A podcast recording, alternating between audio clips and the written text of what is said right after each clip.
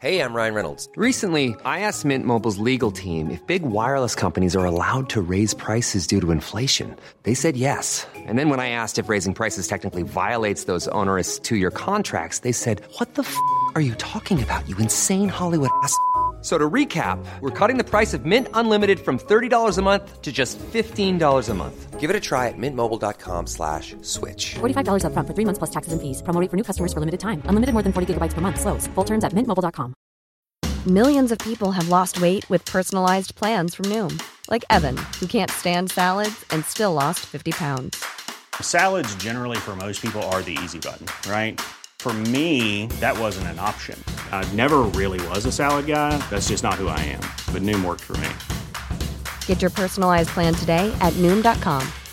Real Noom user compensated to provide their story. In four weeks, the typical Noom user can expect to lose one to two pounds per week. Individual results may vary. Imagine the softest sheets you've ever felt. Now imagine them getting even softer over time. That's what you'll feel with Bowl and Branch's organic cotton sheets. In a recent customer survey, 96% replied that Bowl and Branch sheets get softer with every wash. Start getting your best night's sleep in these sheets that get softer and softer for years to come. Try their sheets with a 30-night guarantee. Plus, get 15% off your first order at bowlandbranch.com. Code BUTTERY. Exclusions apply. See site for details. From MCIE.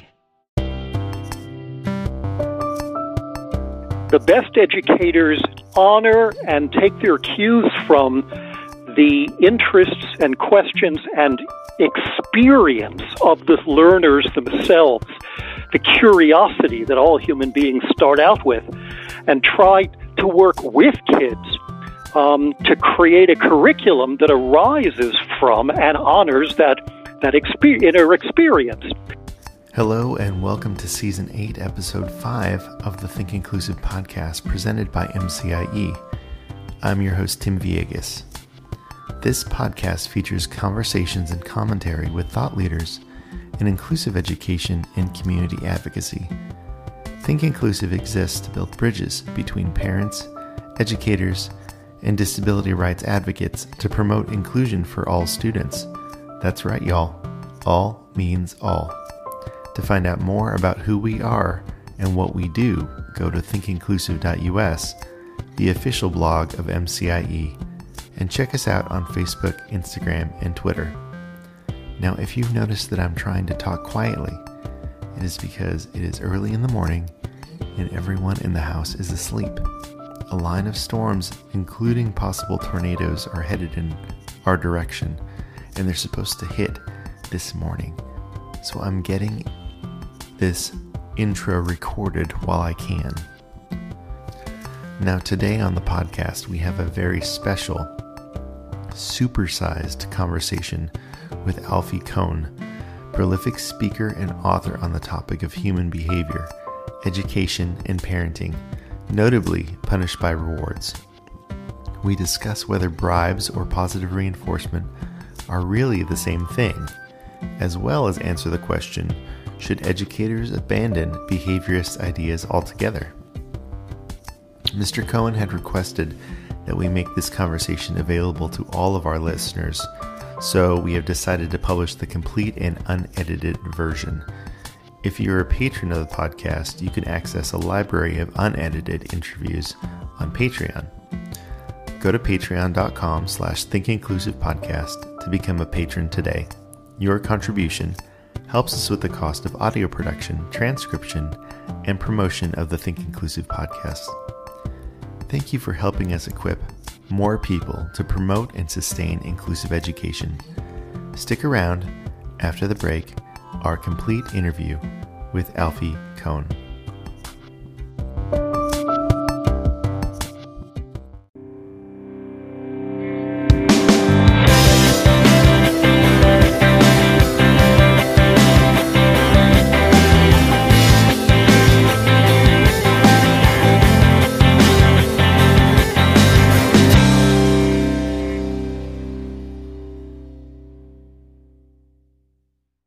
So I'd like to welcome to the Think Inclusive podcast Alfie Kohn, who writes and speaks widely on human behavior, education, and parenting. He's the author of 14 books and hundreds of articles. Um, and when it's safe, he lectures at education conferences and universities, as well as to parent groups and corporations. Welcome to the podcast, Alfie. Uh, thank you very much. Or, or is it Mr. Kohn? Or is whatever you whatever you want? How, how do you how would you like for me to address you? Uh, I guess Mr. Kohn is fine since we're not friends yet. It would seem a little odd to presume a first name basis. I wouldn't call you by your first name, but uh, it doesn't matter that much. Okay. Well, thank you, Mr. Kohn.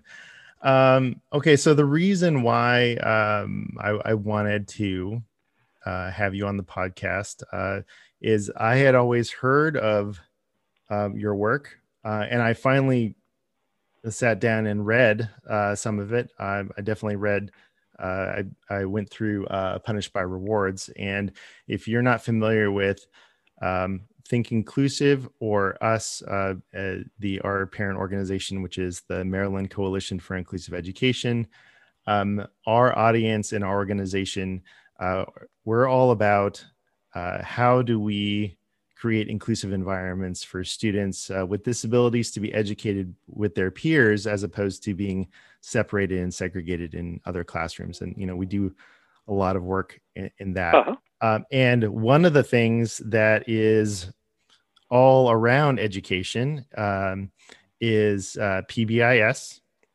and this yep. idea of positive reinforcement. Um, and so, my first question to you, um, to our, uh, to our, uh, for you to address our audience, because a lot of our audience is educators you know, is there a difference between bribing and positive reinforcement? Because we have a lot of teachers who, you know, well, they don't bribe, we're not going to bribe students, uh, but we are going to implement some sort of positive reinforcement to, you know, help students learn or help students do things, um, you know, like following directions and stuff like that. So why don't you address that first? Well, bribery is just an impolite term, and positive reinforcement is just a euphemistic term for rewards. So for somebody to say, I'm doing the latter but not the former, is a little bit disingenuous. In both cases, it's about saying to kids, do this and you'll get that, which is not that different from punishment, in which we say to them, do this or here's what I'm going to do to you. In both cases, we are doing things to kids to get them to comply rather than working with kids to help them become more self sufficient, caring, lifelong learners, curious, happy, ethical, whatever our long term goals are. And the research finds that rewards, whatever we choose to call them, or punishment, are effective at getting one thing and only one thing ever temporary compliance at an enormous cost. So, I mean, if I threaten to hit you, if unless you sit down and I'm bigger than you, you'll probably sit down. So I can say, see, threats work. What does it do to the kid's relationship with me? What does it do to the child's understanding of why it might make sense to sit down? Of course, we don't ask those questions. In the case of rewards, if I offer to give you a $100 right now to take off your shoes, you'll probably do it. And I can say, see, rewards work. And similarly, if I offer a verbal reward after the fact, as in, good job, I really like the way you took your shoes off. You're a good shoe taker offer. That might reinforce the behavior for next time. But what does it do to kids' understanding of the reason for this action? Assuming there was a good reason, which there may not have been. Absolutely nothing. What does it do to our relationship? Again, it has a negative effect. Now, instead of being seen as you know, an enforcer to be avoided if I punished you. You come to see me as a goody dispenser on legs, which is no closer to seeing me as a caring ally. And rewards, like punishments, make kids less committed to and interested in whatever they had to do to get the reward.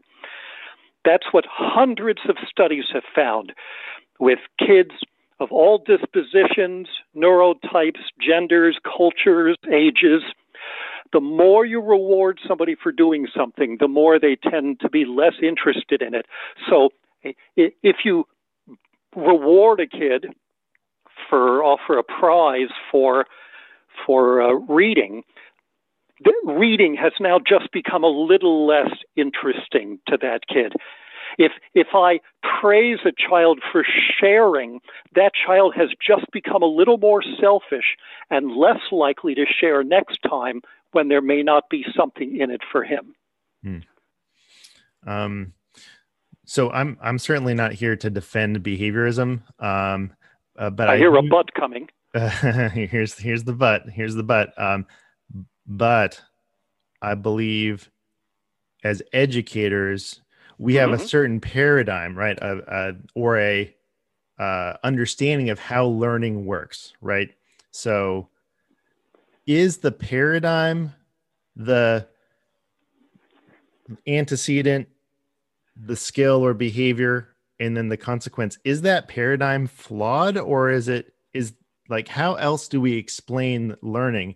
And I and I understand the um the the very problematic issues with you know ABA like and um, I really appreciate your article on autism and behaviorism.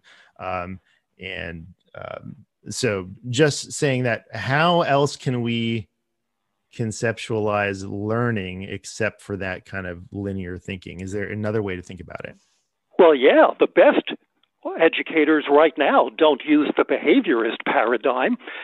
The best educators now, the ones most likely to help kids become lifelong learners, good people, and so on, have a very different set of understandings, or if you like, paradigms about child development, um, about human psychology, and about learning itself.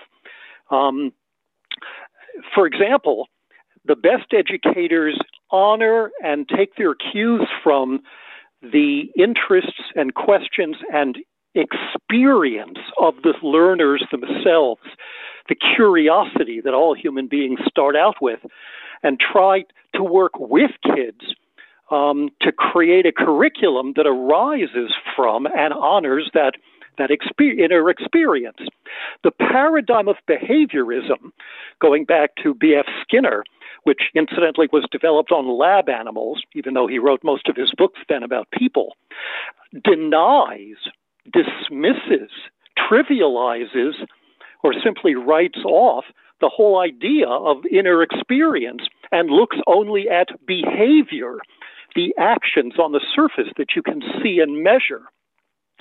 And as a result, miss most of what's going on, which is one of many reasons that rewards at best are not very effective at getting anything beyond temporary compliance, and at worst actually make things worse because they ignore kids' reasons, their motives, their values. In fact, they, it ignores the kids themselves and only looks at the behaviors they engage in, which we try to reinforce or extinguish or shape as if they were lab animals. So, if that's what you mean by paradigm, I mean, I'm not sure if the operative word here is paradigm or learning, but in either case, there's a range of ways of looking at learning and a range of kinds of teachers, classrooms, and school systems, depending on whether they're still stuck in the old behaviorist view, in which um, all motivation is a matter of what happens in the environment to reinforce behaviors and looks only at the surface behaviors. Now that's a that's a good that's a good point, Mr. Kohn, because you uh, in I've I feel like I've read in a um, number of parts in your work where you talk about setting up the environment for learning. So, isn't is that not you know just antecedent strategies and another way of of uh, of describing it that we no no no i understand the confusion but of okay. course the teacher has a has a, a role to play in working again with kids not just doing things for or to kids, to create a culture, a climate, a curriculum that will be most effective, but most effective at tapping and nourishing the intrinsic interest within the children that is the starting point of everything for everybody who's outgrown behaviorism um, and that old model that frankly wasn't even all that accurate in reflecting human experience you know 80 years ago and certainly now cognitive science the science of human motivation has come way past that antecedent notion. Now, we now understand that there are different kinds of motivation that people have. There is intrinsic motivation, where you get a kick out of something and find it worthwhile, meaningful, joyful in its own right, and extrinsic motivation, where something extrinsic to or outside the task is sort of goading you or inducing you to do it, namely getting a reward or avoiding a punishment. Now, the research finds not only that those two things are very different, helping another kid or sharing my dessert with her because I think that's a good thing to do and she uh, gets pleasure out of that dessert is completely qualitatively different from doing it because somebody's going to give me a patronizing pat on the head uh, and say good sharing or give me a sticker. But the research also finds that intrinsic motivation, the desire to help, to paint, to write, to do math, to clean my room, whatever it is, is adversely affected by any extrinsic inducement. So it's not just that those two are different, it's that and the whole model that collapses the two and just talks about motivating kids and arranging the environment and so on in the behaviorist model is overlooking the fact that those rewards, including verbal doggy biscuits for jumping through our hoops, actively undermines the intrinsic interest that we're hoping kids will have and take away and want to continue doing good stuff even when there's nobody around to give them a doggy biscuit for it. This means that exactly like punishments, even if we euphemistically refer to them as consequences, rewards are not just ineffective for the long term and for the stuff that matters, they're counterproductive.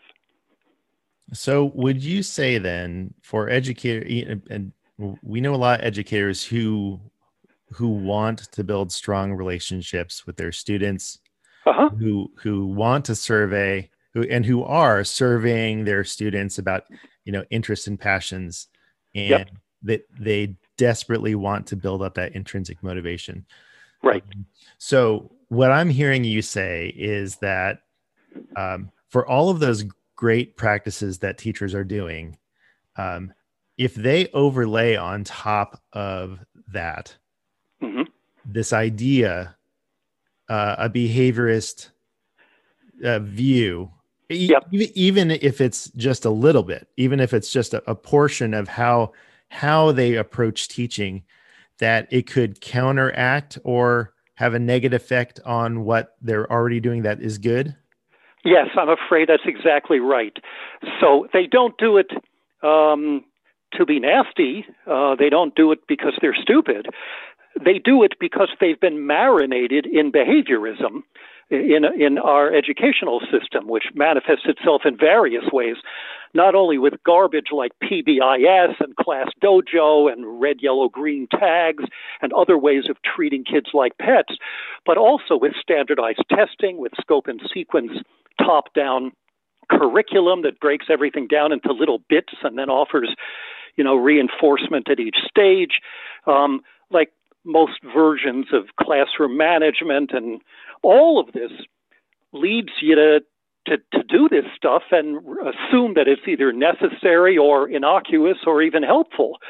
So teachers with the best of intentions are pulled into becoming Skinnerians, but the reality is every time you do anything like PBIS, any point system, stickers, gold stars, grades and rubrics, extra privileges, and so on, uh, um, you know, money, any any kind of treat that's offered as as an extrinsic inducement makes your job a little bit harder in the long run because that much more of kids' intrinsic motivation has evaporated.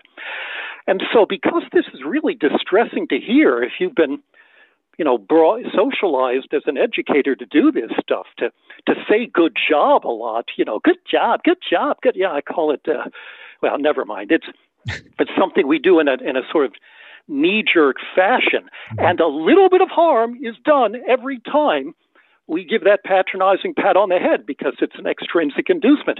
So we tell ourselves, well, I don't want to do it forever, so we'll just give the kid a, a jump start, you know. Mm-hmm. We'll, we'll offer an extrinsic inducement at the beginning, and then we'll fade it out as the intrinsic interest kicks in and takes over. Unfortunately, the research overwhelmingly demonstrates that this is a fool's errand. That by virtue of offering the, the sticker, the star, the praise, the grade, you have set your goal back. Now there's more damage to be overcome. Now it becomes a little harder to restore, to revive, to resuscitate the intrinsic interest in helping, in reading, in doing whatever. And all of this is even tougher for teachers in the field of, of special education, where, as the late Herb Lovett, whose books I highly recommend on this topic, once put it, the only two problems with special education in America is it's not special and it sure as hell isn't education. We find we ourselves in a position where we think, you know, with kids who don't have special initials following their name, you know, neurotypical kids or whatever, we wouldn't treat them this way. But with those kids, you know, you gotta treat them like pets. And of course, the research shows you're doing more damage as kids with special needs and challenges start out with the same curiosity about the world, the same connection to other people. But now it's much, much harder for them because of the sticker systems, the point systems, the praise, and all of that, which has systematically undermined the desire to do the very things we want them to do.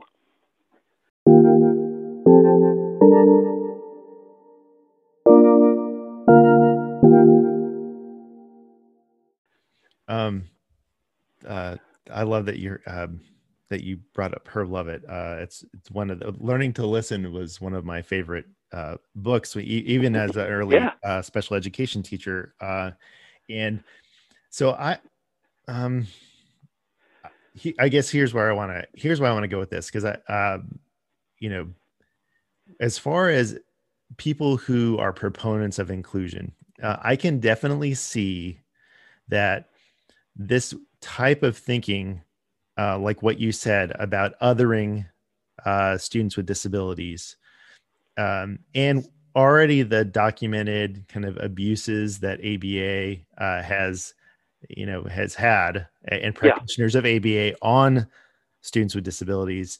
Um, I can see that as a huge barrier um, to to inclusion.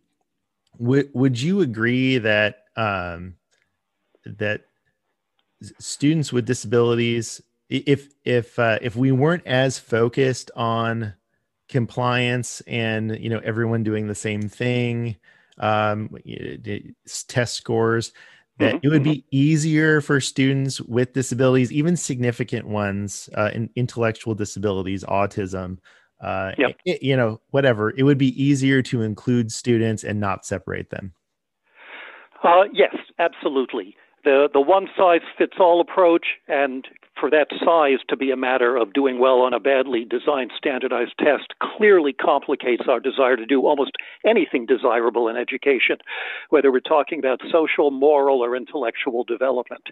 There's no question about that. So the broader, the richer, the deeper your objectives uh, for kids and your way of assessing progress, the less likely you're going to be to to do these sort of pullouts which segregate and stigmatize and stratify kids. That's absolutely right. But what a tragedy if we argue for inclusion only to subject all the kids in a single classroom to punishment and rewards.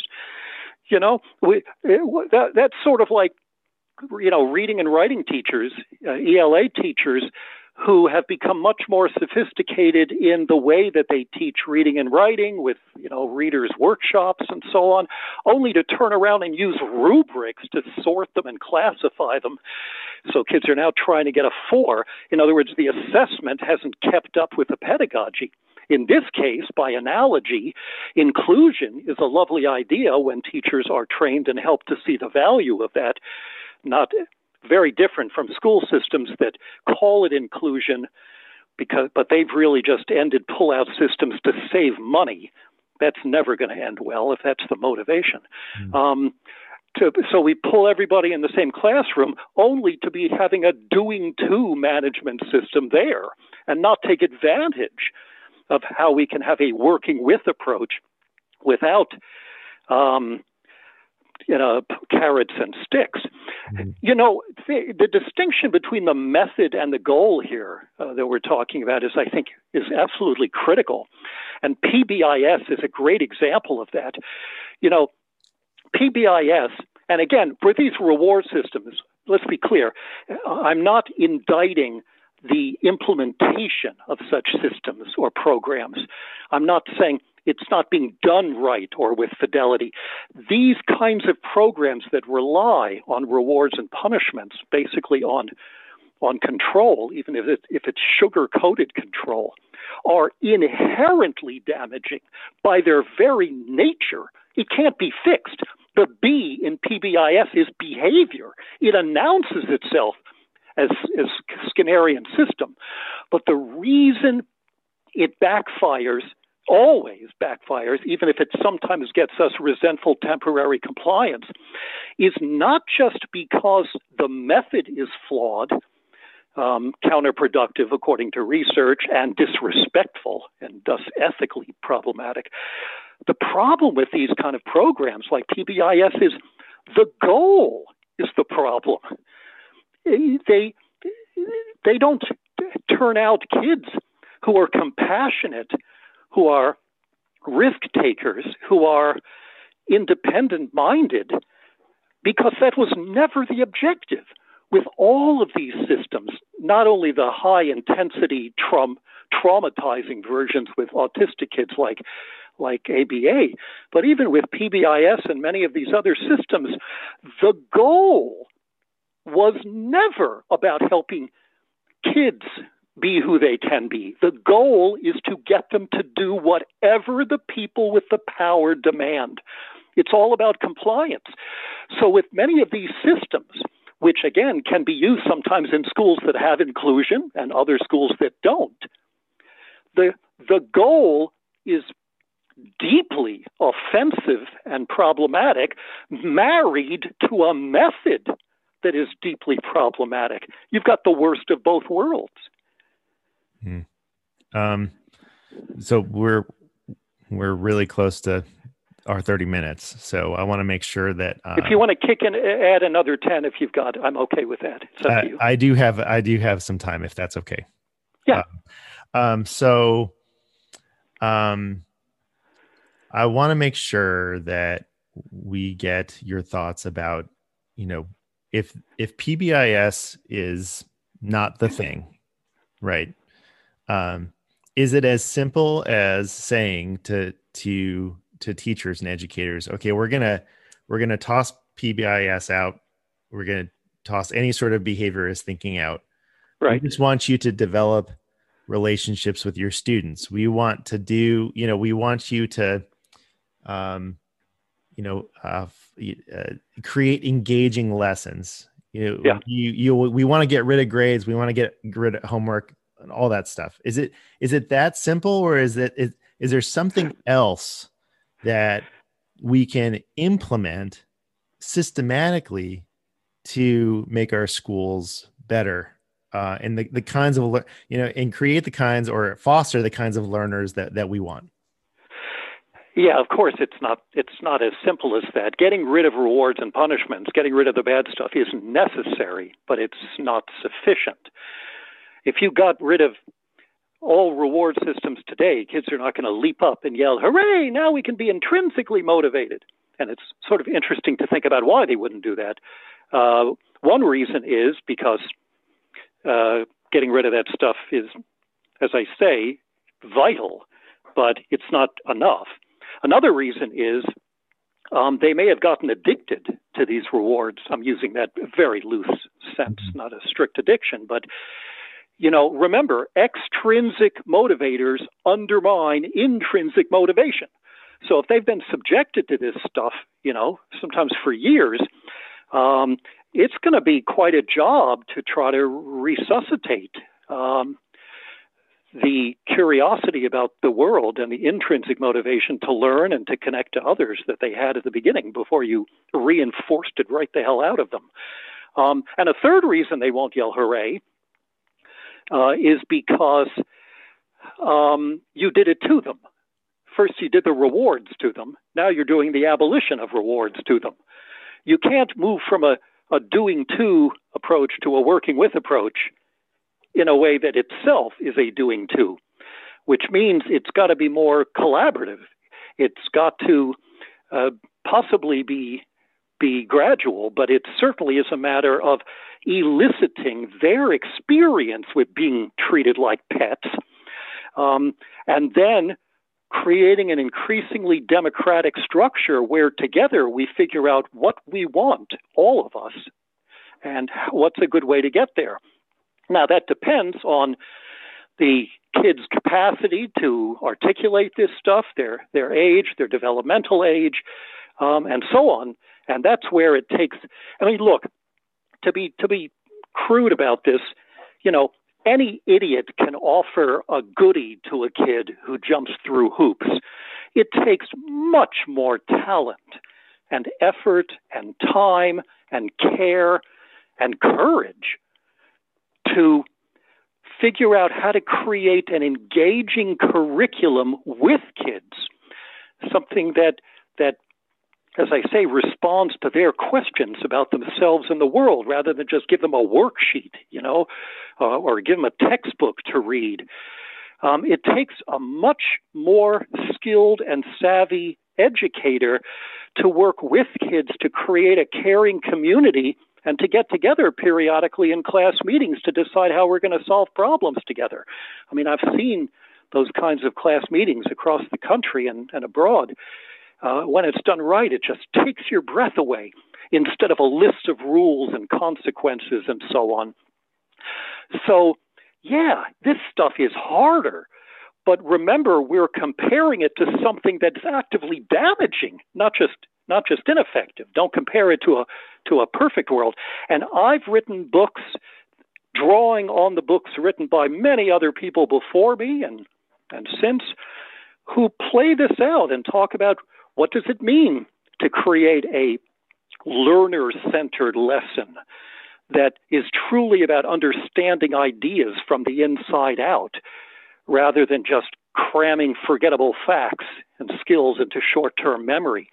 How do you do that? How do you hold a democratic class meeting? How do you do that when kids are kind of young and restless? Um, how do you do it if they haven't experienced that before? How do you do cooperative learning on a regular basis? There's a lot that has to be done in the pedagogy, in the curriculum, and above all, in bringing the kids into it. Because, you know, at the end of the day, kids learn how to make good decisions by making decisions not by following directions.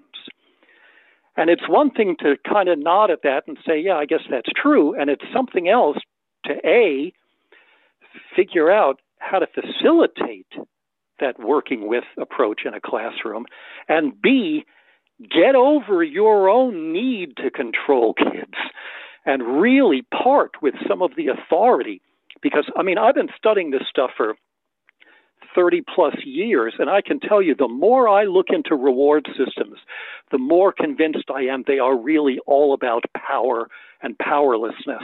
And every good job and sticker teaches kids I'm the one with the power to reinforce this stuff, so you have to do what I tell you.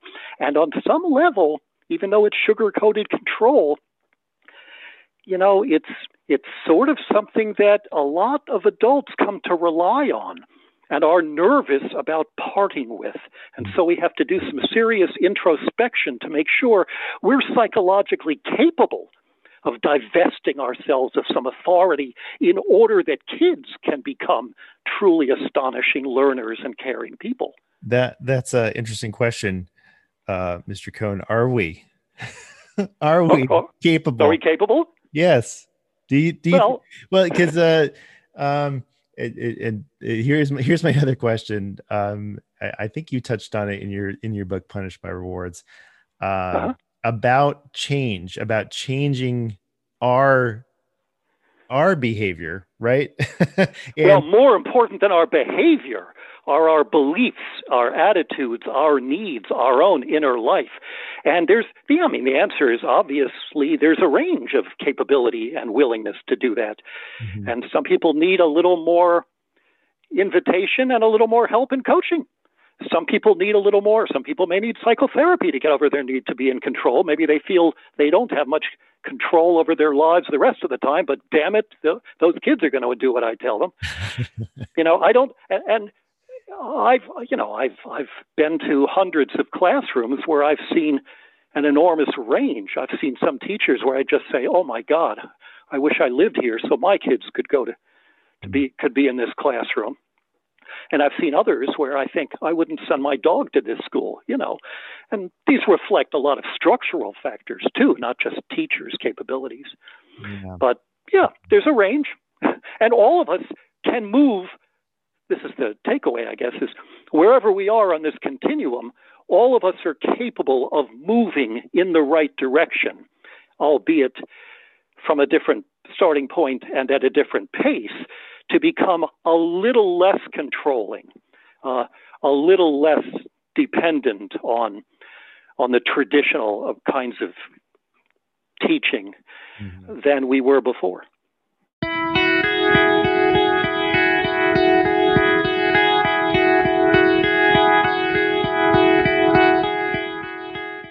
Um, yeah, the, uh, I I wonder I wonder what advice you would give educators um, who, you know, uh, see that there's something inherently wrong with behaviorist thinking, yeah, uh, but are stuck in a system that that you know the this is what they're supposed to do, right? This is this is what um, their administration or what you know principal or whatever this is the system we're we're rolling out.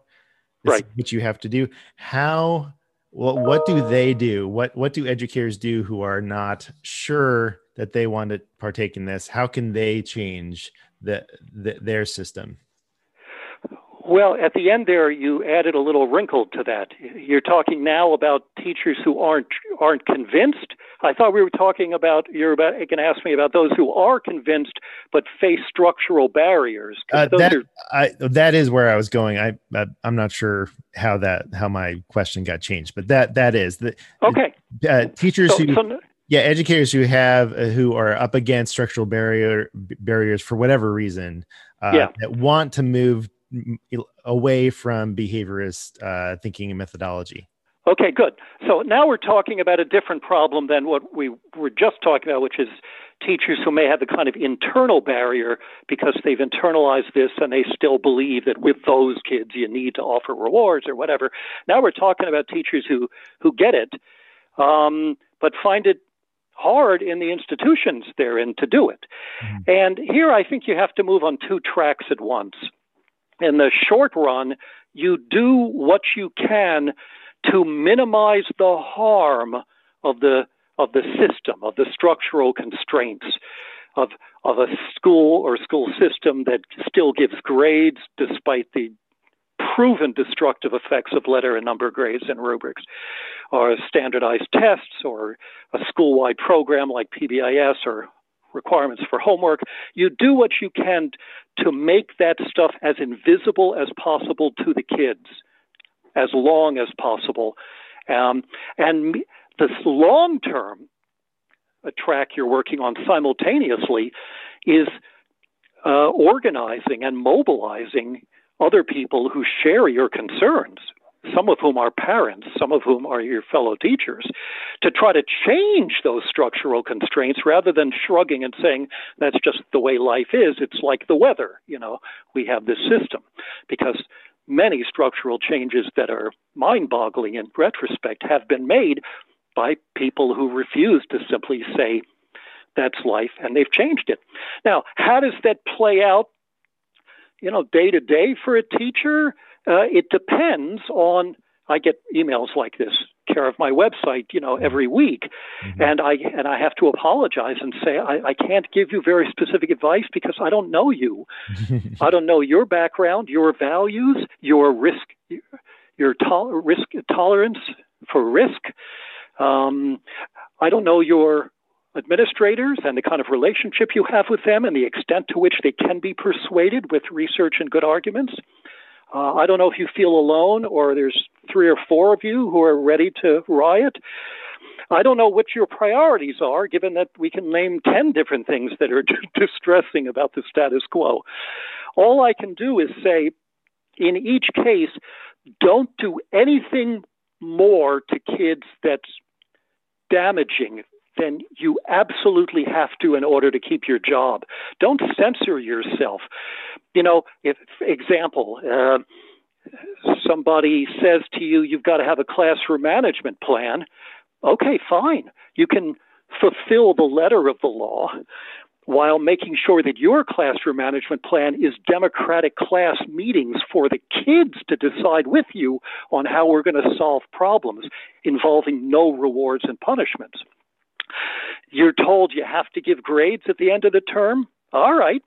But you can do what teachers are increasingly doing around the country to ungrade their classroom and say, I will never put a letter or number grade on any individual assignment that kids turn in, even if I have to turn in one for them at the end of the term. And I'm going to let the kids participate in deciding what their end of term grade is. They told me I had to turn in a grade. They didn't tell me I have to decide on it unilaterally. So you're always looking for ways to kind of make the best and subvert the system that doesn't really make any sense. Also, depending on the kid's age and capacities, you can bring them in on figuring out together and lay out your dilemma for them. You know, there's this school-wide system. You know, they're doing accelerated reader, you know, which is an excellent way to destroy kids' interest in reading by limiting which books count and giving them giving them a doggy biscuit for for it. You can almost watch kids lose interest in reading in order to get prizes for reading books. So work with the kids to figure out can we opt out of this or can we participate, you know, with a holding our nose and not take it seriously because we're going to have these class discussions to understand why this system is so bad. So there's many different ways that a teacher can um, selectively ignore or strategically subvert a truly terrible system of mandates and structural requirements uh, while carefully uh, figuring out what, if anything, I really have to do. And in some cases, even administrators have mixed feelings about the rules and the policies and may be persuaded by a teacher who says, I think our goals for the kids are the same, X, Y, and Z. Here's some research. Here's some examples of programs around the country that use a very different and more successful way of reaching our shared goals. And who knows, maybe you not only are able to get away with something that's very different from what you've been told to do, but you've planted a seed of doubt that ultimately leads to those structural changes that'll make life better for all the kids. Hmm. Uh, what you're saying is very relatable to uh, um, our audience and educators who who have the same feelings about segregated education. Yep. yeah. I, That's the, par- right. the parallels are um, are um, are are excellent. Um, so uh, and and why we do inclusive education, as with the other stuff, is as important as as how we do it. Um, do you know Mara Sapon-Shevin's book, Widening the Circle? Uh, I'm familiar with it. Uh, and Yeah, the- familiar with the with the name. Yes, yes. Yeah, so she does a nice job in that book, Widening the Circle, of talking about not only how to create a more inclusive classroom, but to ask the bigger questions of why we should do that, who benefits, and why we're stuck to the status quo. Right. Um, I I noticed in your um, article, I think in the autism and, and behaviorism, uh, you, Mhm. you talk about Norman Kunc and uh, Emma Van der Klift. Yes, Um, are, do you know them? I know them. They're good friends. In addition to people I've, I, Norm is one of only three people I've ever co-led a workshop with. I have Okay. a high bar before I do that. So yes, Okay. Okay. I, I didn't mean to. I didn't mean to name drop. Uh, uh, no, I I feel you know definitely Norm and Emma we're uh, uh, uh, we are running in the same you know inclusion advocate advocacy circles. Uh, Yes. and I met them a while ago, uh, uh, and I think they they're doing fantastic work. And so I I so I really appreciate I really appreciate all your thoughts um, regarding this topic. I think our audience is is going to find this fascinating. Um, and you are so prolific in your writing and speaking. There's just there's a lot. So, eh, considering our conversation, uh, if somebody wanted to to say, "Oh, I should read a Alfie Kohn book," what is what would be the one that to, to start?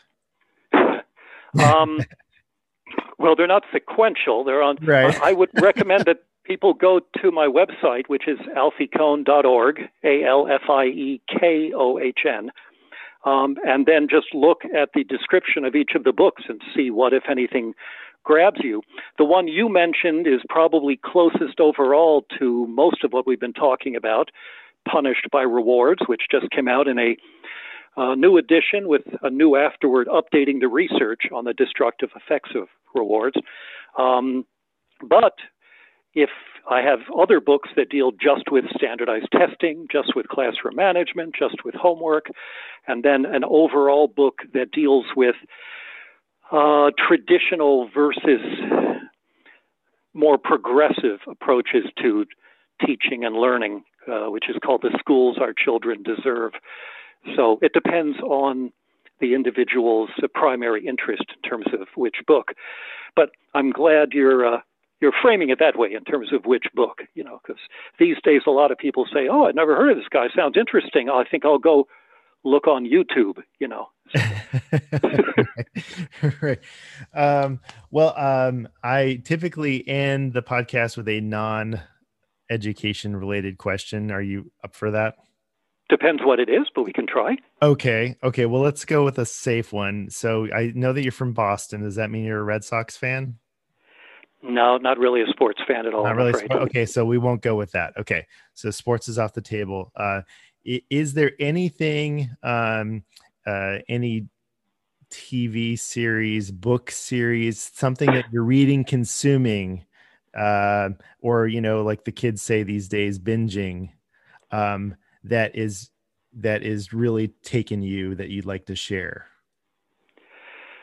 Uh, not at the moment. I feel like you've caught me at a moment where I'm I'm not. Uh, I, I'm looking for a new series that I can get excited about. Okay, what, what was the, what was the last one that you, uh, that you, that you were excited about?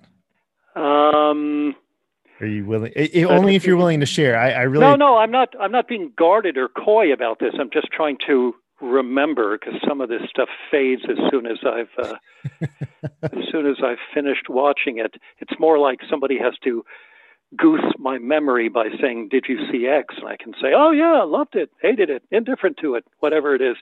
Um, I watched. I very much like um, Better Call Saul, which is a prequel series to Breaking Bad Yes. and miss the fact that it uh, it's late because of COVID with uh, with a new series. So uh, that's that's one thing I liked, and I'm sure I'll think of three more, either both comedy and drama series, as soon as we hang up. as soon as we hang up, yeah. Um. So, I well, if you like Better Call Saul, does that mean that you're you were a fan of Breaking Bad? Oh yes, yes. Yeah. Yeah. terrific, Fantastic. amazing, yeah, good stuff. I just rewatched, by the way, the entire series of The Wire uh, Oh. a few a few months ago, which is probably the best thing ever on television, with the possible exception of The Sopranos, and I enjoyed it all over again, uh, even more than the first time.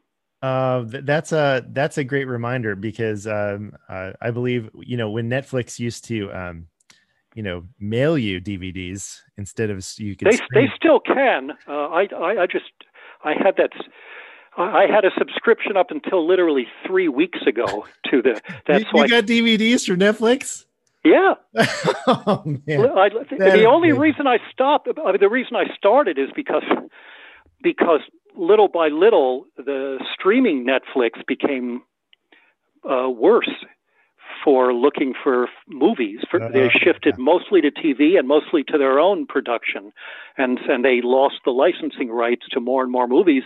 Whereas you could get almost anything. Uh, movies, relatively new ones and classic ones by DVD, and I still have a DVD player. But the reason I It is fantastic. I quit my subscription because even the quality of even that started to decline. Right. But I, I'm yeah. sorry, I interrupted you. What were you going to say about that? No. Uh, oh, I think I said. I think I was going to say uh, when my wife and I uh, were first got married, uh, and we had the DVD subscription. We, um, I think, you know, saw the first couple seasons of The Wire, and then just fell off. And and I've always meant to go back to it. Um, but that's another reminder. So thank you. Another It's reminder. streaming on the HBO service, by the way, if you Yeah, have that. HBO Max. Yeah, yeah. Oh, yeah. Yeah. This is not a. This is not a uh, endorsement for any streaming service, by the way. uh, okay.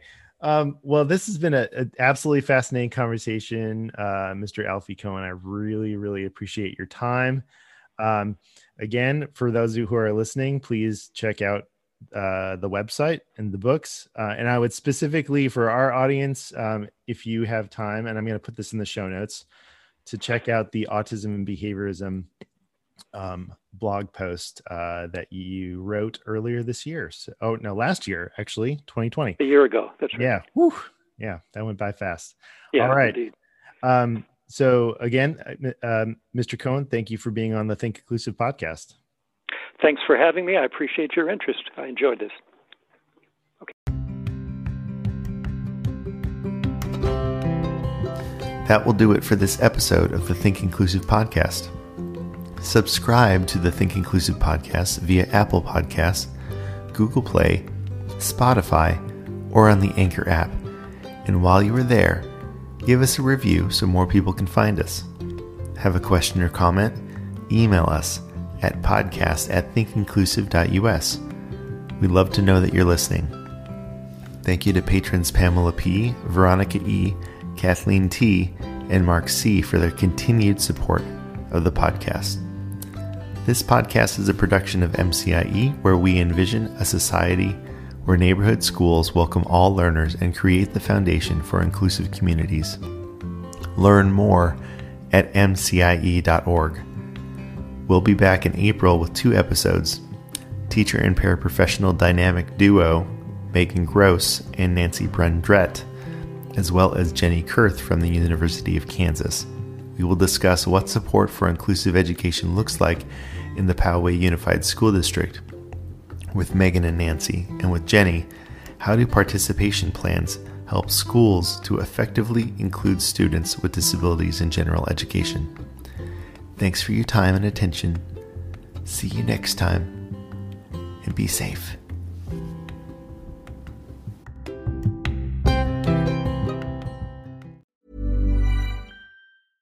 Cool fact a crocodile can't stick out its tongue. Also, you can get health insurance for a month or just under a year in some states. United Healthcare short term insurance plans, underwritten by Golden Rule Insurance Company, offer flexible, budget friendly coverage for you. Learn more at uh1.com. Planning for your next trip? Elevate your travel style with Quince. Quince has all the jet setting essentials you'll want for your next getaway, like European linen, premium luggage options, buttery soft Italian leather bags, and so much more. And is all priced at 50 to 80% less than similar brands. Plus, Quince only works with factories that use safe and ethical manufacturing practices. Pack your bags with high-quality essentials you'll be wearing for vacations to come with Quince. Go to quince.com slash pack for free shipping and 365-day returns. Hi, I'm Daniel, founder of Pretty Litter. Cats and cat owners deserve better than any old-fashioned litter. That's why I teamed up with scientists and veterinarians to create Pretty Litter. Its innovative crystal formula has superior odor control and weighs up to 80% less than clay litter. Pretty Litter even monitors health by changing colors to help detect early signs of potential illness. It's the world's smartest kitty litter. Go to prettylitter.com and use code ACAST for 20% off your first order and a free cat toy. Terms and conditions apply. See site for details.